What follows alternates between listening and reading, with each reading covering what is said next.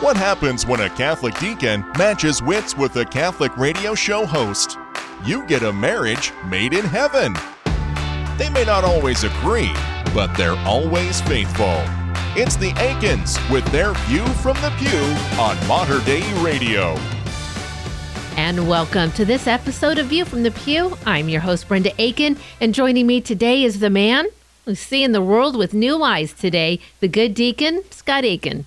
So at 56 years old, I finally got contacts. And I have to say, when I was putting the contacts in, I had to pull my lid up.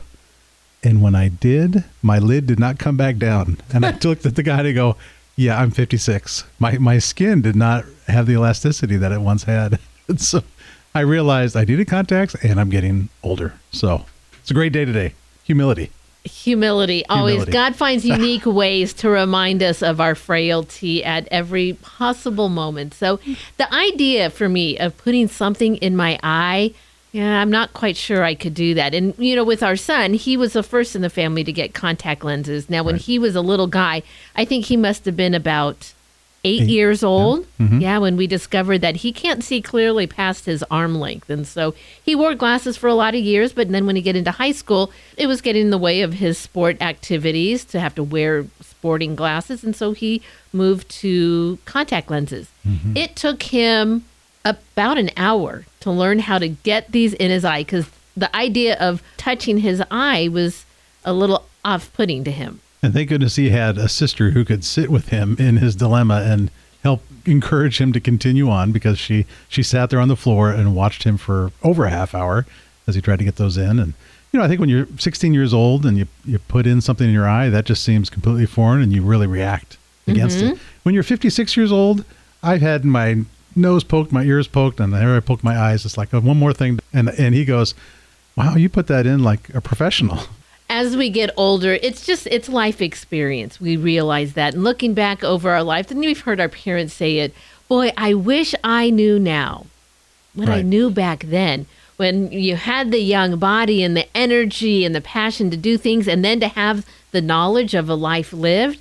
Well, boy, you would be a force to be reckoned with. Scott, there was a time when we were younger and married. We didn't have kids at the time where we'd go out to dinner and you'd get a meal and I'd order a meal and I would eat about, you know, half of my meal. I'm not a particularly giant kind of a person.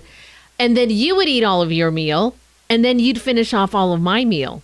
And then if there were kids around, well, you'd polish off their food too. But yeah, how quickly that changed to where now you and I go to a restaurant and a lot of times we'll just split a meal because we know we just cannot put that much food into our bodies. You know, the last time I could actually do that was when flip phone was in.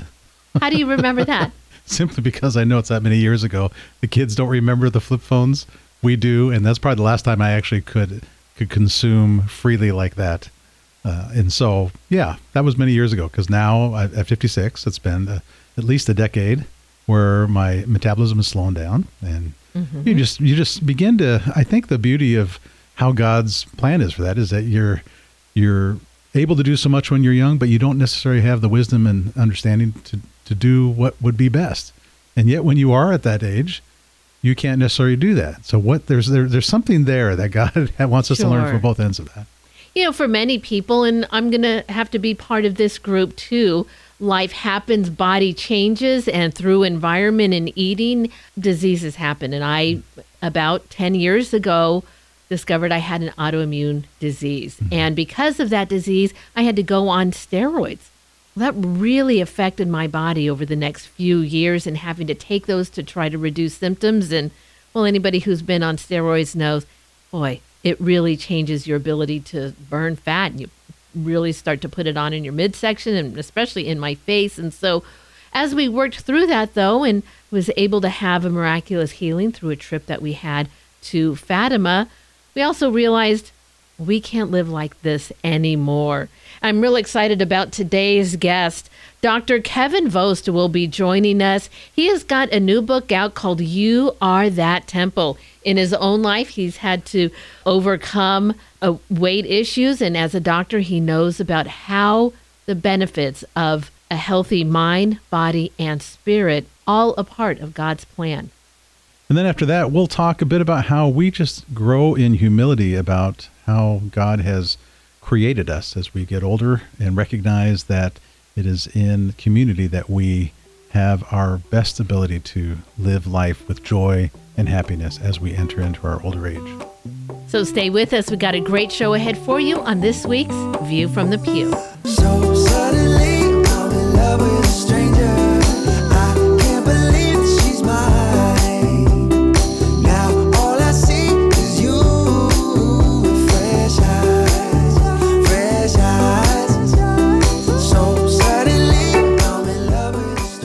secret to defeating your favorite vice isn't focusing on it and fighting with it all day. It's focusing on the presence of God and preferring His love to your sin.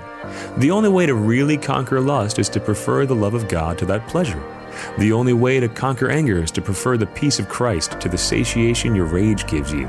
The only way to conquer intemperance is to prefer spiritual and physical health. As Aquinas said, no man can live without delight.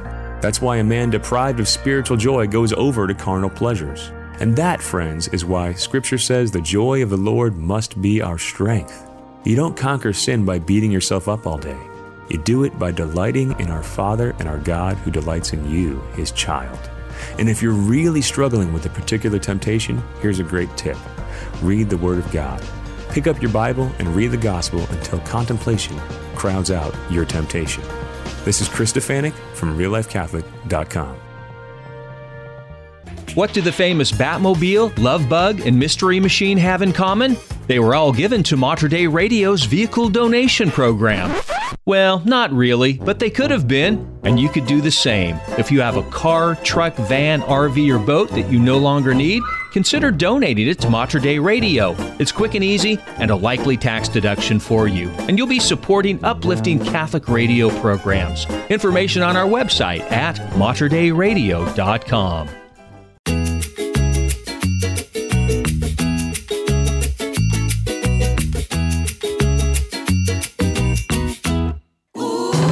It's Deacon Scott and Brenda Aiken with their View from the Pew on Mater Dei Radio.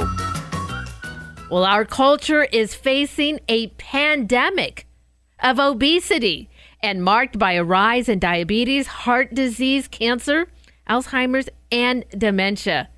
And we know that our American diet has a big part of the responsibility. So, along with changing our eating and exercise habits, how does our spiritual health play a part in our overall health?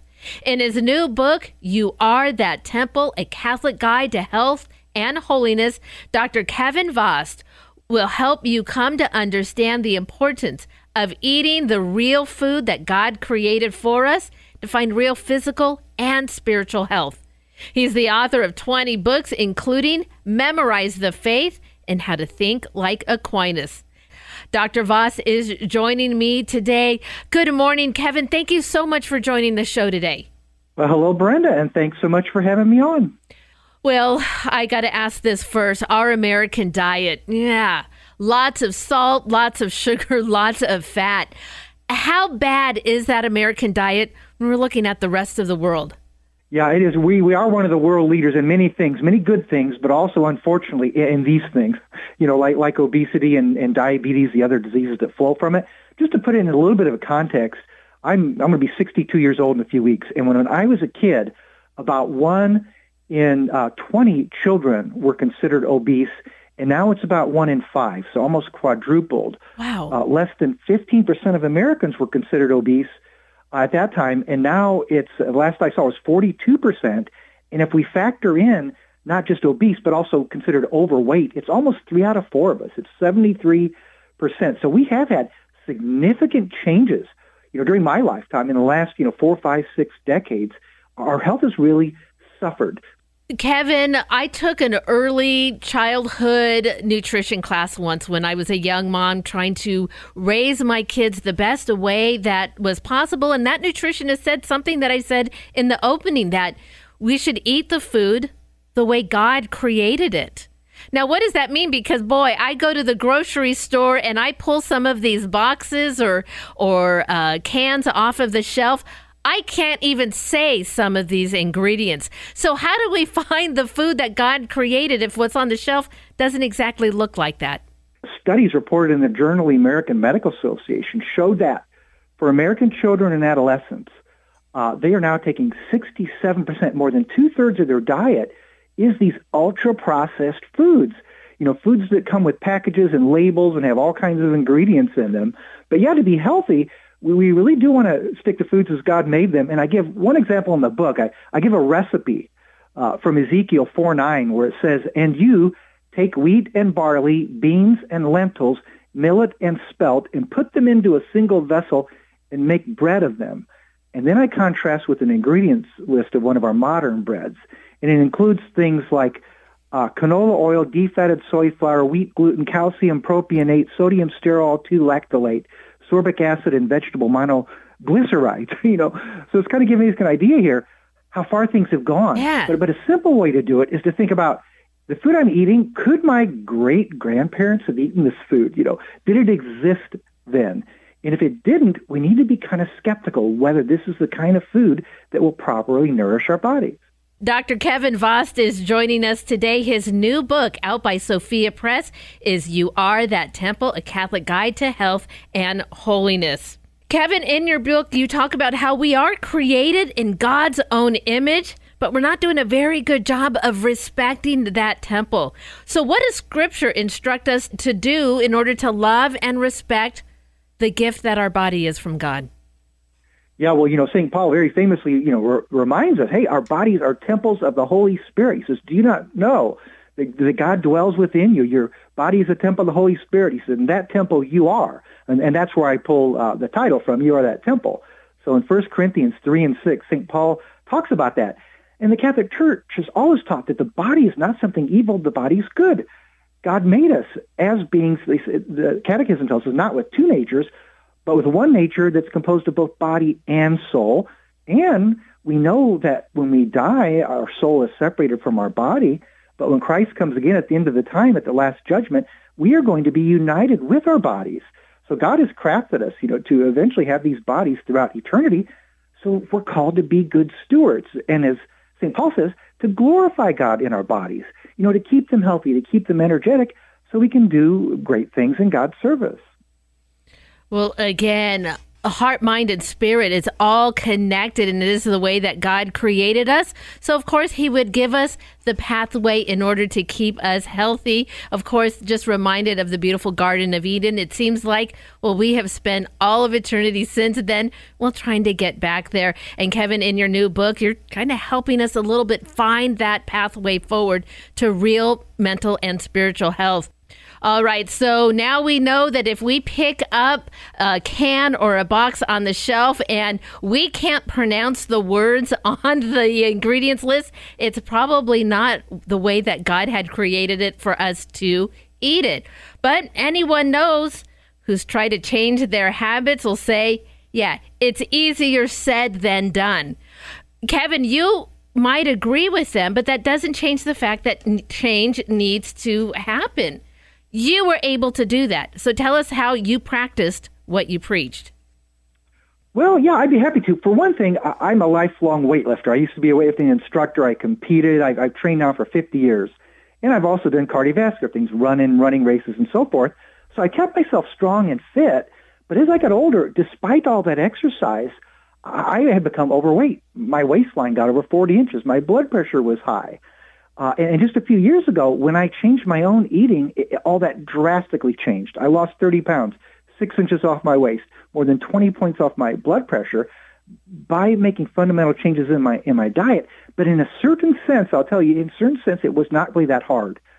When I was a teenager, I, at that time, I thought I could be Mr. Universe someday. You know, I didn't know about individual genetics, and at that time, I had like perfect discipline. I worked at a Burger King for years and never drank a single soda, never touched a French fry, never had a bun on a hamburger, you know, because I was so motivated with, with this goal I thought was before me.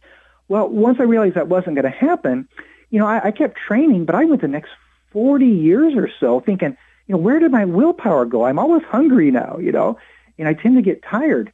But two years ago now, when I did switch to go far more in terms of protein and fat and real foods, far less processed food, far less sugar, I thought, boy, here's my willpower again. And it was just because the real foods satiate us and nourish us. And, if a person can switch over to that, you know, it may be a little rough going at first, but you may be amazed that, hey, you know, I am not hungry all the time. And boy, I feel good. I feel like getting out there and exercising, you know, or at least walking the dog. So I'd say the message should be hopeful to more to more people. It's not going to be a matter, you know, just knuckling down and gritting your teeth. If we do live in these more natural ways, we will come to find that that it's really might not be as hard as we thought. Well, Kevin, we pray that the COVID pandemic is in our rearview mirror. You know, going through these past few years, seeing how many people were affected, the number of family members who lost a loved one because of it. And it seemed like, well, so many doctors were trying to figure out exactly what it was that was causing some people to get so sick and others not. You know, in your book now, you do talk a little bit about how to avoid illness. Now, things like the COVID 19 or other illnesses, hard to avoid, but our overall diet, exercise, even our spiritual well being, they're all ways to kind of put an armor on against illnesses. Tell us a little bit more. Sure, sure. I will say, too, my own professional career, my full-time career for 32 years was doing disability, mental and physical disability cases for Social Security. So, so I saw, you know, all kinds of mental, mental and physical diseases and how they changed from the 80s to up to the last few years and how they really, really grew. But yeah, so for something like uh, COVID, like a, a virus, you know, there's limited things that we can do, you know, to, to prevent catching it, to being exposed. You know, we, we try our best, but so many of us now have actually gotten it. But what determines how it impacts us can be things like our age, which we cannot control, but also pre-existing chronic diseases. So early on in the book, I even give statistics from our own, you know, Centers for Disease Control, the CDC itself, that gives, for example, it shows how obesity increased the risk of severe illness, uh, tripling the risk for hospitalization, uh, and even for uh, students, children under 18 had over three times a greater chance of hospitalization than the non-obese children uh, if they contracted COVID. So, so one of the ideas is if we make ourselves you know, healthier overall, we may still get some of these acute uh, viruses and things, but hopefully they will be less devastating uh, to our bodily temples.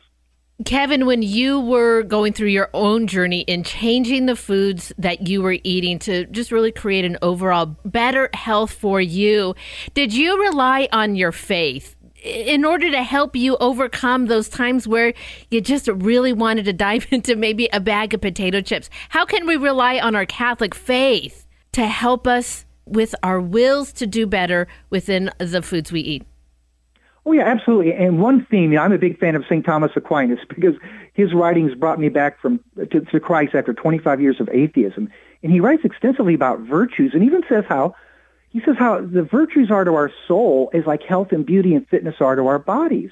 So we can employ, you know, the Catholic virtues to, to help make our make us healthier and fitter. Just a simple example, you know, fortitude or courage is the ability to overcome difficult obstacles or to endure difficulties. And I say, boy, if we're going to train our bodies, strength training is overcoming difficult obstacles and endurance training is enduring discomfort. Well, temperance is self-control or moderation. And boy, doesn't that apply to learning how to, to rein in what we eat. You know, so and so all the virtues, you know, can play a role there. But the key one for a Catholic is is the virtue of charity or the love of God. And that should be our ultimate motivation. I use the phrase that we, we should try to become dynamos of charity. We're going to try to build up our health and wellness so we can share this with other people. So we have the energy, you know, to help our families, to help our neighbors, and, and to do a variety of things, you know, in the service of God. So, so virtue development is a key theme I, I try to emphasize uh, in the book, tying in the physical, the mental, and the spiritual. Oh, excellent. Well, that is just some of what you will learn about if you pick up a copy of Kevin's new book, You Are That Temple, A Catholic Guide to Health and Holiness. Kevin, where can our listeners get a copy for themselves? Maybe learn a little bit more about you and your other books too. Well, sure. The, the publisher of this book is Sophia uh, Institute Press, so their website, sophiainstitute.com. The book is probably available at most major internet sellers, and if you have a local Catholic bookstore, Maybe they have it or can get it. If anyone would like to contact me, my own website's uh, drvost.com, just D-R-V-O-S-T.com. Well, fantastic. Well, Kevin, I really appreciate your time so much.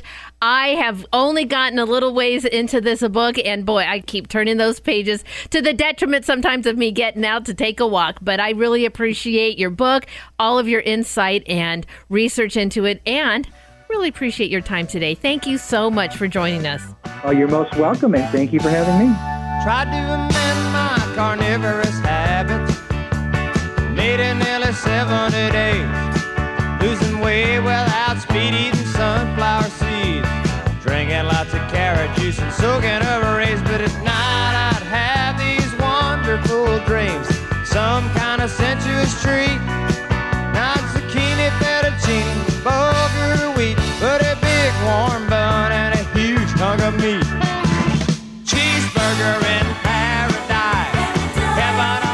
Scott, I had a great time talking with Dr. Vost. I mean, Kevin had so much knowledge. I could have kept asking him things about the different things I was eating, but I think the overall theme that he really got across was this idea of the gift that our bodies are. And if we appreciated that, it is a gift from God. I mean, really, there's nothing that we have in our life that isn't a gift from God. But recognizing the sanctity of the human body made in his likeness and image, I think we would do a whole lot more to ensure that we were honoring the temple, as, as Dr. Vost put it. And to live that life from youth to our old age is important to, to learn that from others, from family, from friends, because as we move through life, there will be times where will that limitation may be at first a real setback, but there's it shouldn't be. It's it should be an opportunity. And you know, this week we we had uh, the passing of Sister Andre, uh, the oldest person in the world at 118 years old. And if you were to ask her, I'm sure, what's your life like now at 117? She would be grateful for that. She's entered through this entirety of, of the body's ability, and she's at the end of her body's ability. She was at the end of her body's ability, and yet she still loved to be in community. She was happy because she had people who loved her, and she loved others. And that what a beautiful expression of living into the body's completeness hmm. of life on this earth. Well, Scott, you bring up an interesting point too, because the same thing that Dr. Vost had talked about was the importance of eating well, exercising, and the importance of our mental health on our overall well being. Sister Andre, I mean, her mental abilities, they were there, and she prayed daily, and it sustained her, even maybe long past when her body would have been willing to give up. Well, that sharpness of mind and her faith in God, well, it, it helps sustain her. Mental health and mental enjoyment is all part of that. I think your father was a great example of that too, in his ability to have greater health. He was enjoying himself. Right. Well, you know, I remember when he ended up getting dentures and how setback that was for him and his love of food because he mm-hmm. enjoyed food. Oh, yeah. He was a foodie. And when those dentures came in, he couldn't taste it. And so it became something that wasn't of interest to him anymore. But you know what? He never lost interest of was his love for cars. And I remember in the last year of his life, it was a challenging time for him. And the Portland International Car Show came to town, as it does every year. And I invited him to go with our son. And uh, it was a moment when he just he set aside his oxygen, he set aside his illnesses, he enjoyed himself for four hours. And it just really impressed upon me that when we find what brings joy in our life, it can do so much to overcome what might be otherwise the debilitating challenge we're facing as we grow older. So there's a there's a tension, a, a good tension of being open to new experiences, constantly giving ourselves intellectual challenges that will abate some of the sufferings that we're going to endure as we grow older. And I think that's what he expresses in his book so well is you can live into your life and adjust with humility in the future because of the changes that are going to happen to you on this earth. Well, Scott, you also talked about being in community. I think you and I look at ourselves living in our home as our own little community, and we enjoy life and we celebrate, like many people do, with a good meal. And, you know, over the years, you and I have realized that, you know, we have to watch what we're eating. Now, we've taken on a similar eating style as Dr. Vost talk about. And I think he also recognizes that, you know, the Bible he mentioned talks a lot about eating. We think about Christ himself. You know, let's eat the way not only God intends us to eat things, but let's eat the way God ate.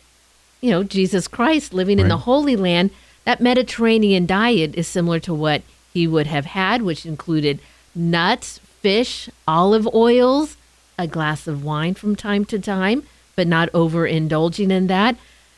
The roadmap's there. Right. We don't have to stray far. We don't have to come up with new and different ways to find things to put into our bodies. There's an ancient way of eating. It's still available to us. And of course, I love what Dr. Vost said about think about the food that you're purchasing and ask yourself whether or not your grandparents had access to that food. Very, very poignant. Yeah, because I, you know, for my mom, she grew up on a farm, and she they ate whole foods. So mm-hmm. going back to that whole foods component is important. And also, as Sister Andre would, I think, inform us, she ate a piece of chocolate every day and had a glass of wine. So there is balance to this that we have to have, and and that's I think that only comes from being able to bounce that off one another in a community to understand maybe better how we could live joyfully and healthfully. Oh, and do that as always and as often as we can in community. Scott, before we go, will you end us in prayer? Lord, we thank you for the great gift of the life that we have from youth to our old age. Help us to be joyful each day for the health that we have and be open to your direction as you guide us through this life that we may be healthy and joyful and at peace in all that we do. We ask this in your name, Jesus Christ. Amen. And that is going to wrap it up for us this week. Please tune in next week as we share with you more stories about our faith, our family, and our view from the pew. Have a great week and enjoy dinner tonight. You've been listening to View from the Pew, a weekly look at faith and family life from a Catholic perspective with Deacon Scott and Brenda Aiken. For more information on the Aikens and to listen to an archive of their previous shows, visit them online at materdeiradio.com slash pew. View from the Pew is produced at the studios of Mater Dei Radio in Portland, Oregon.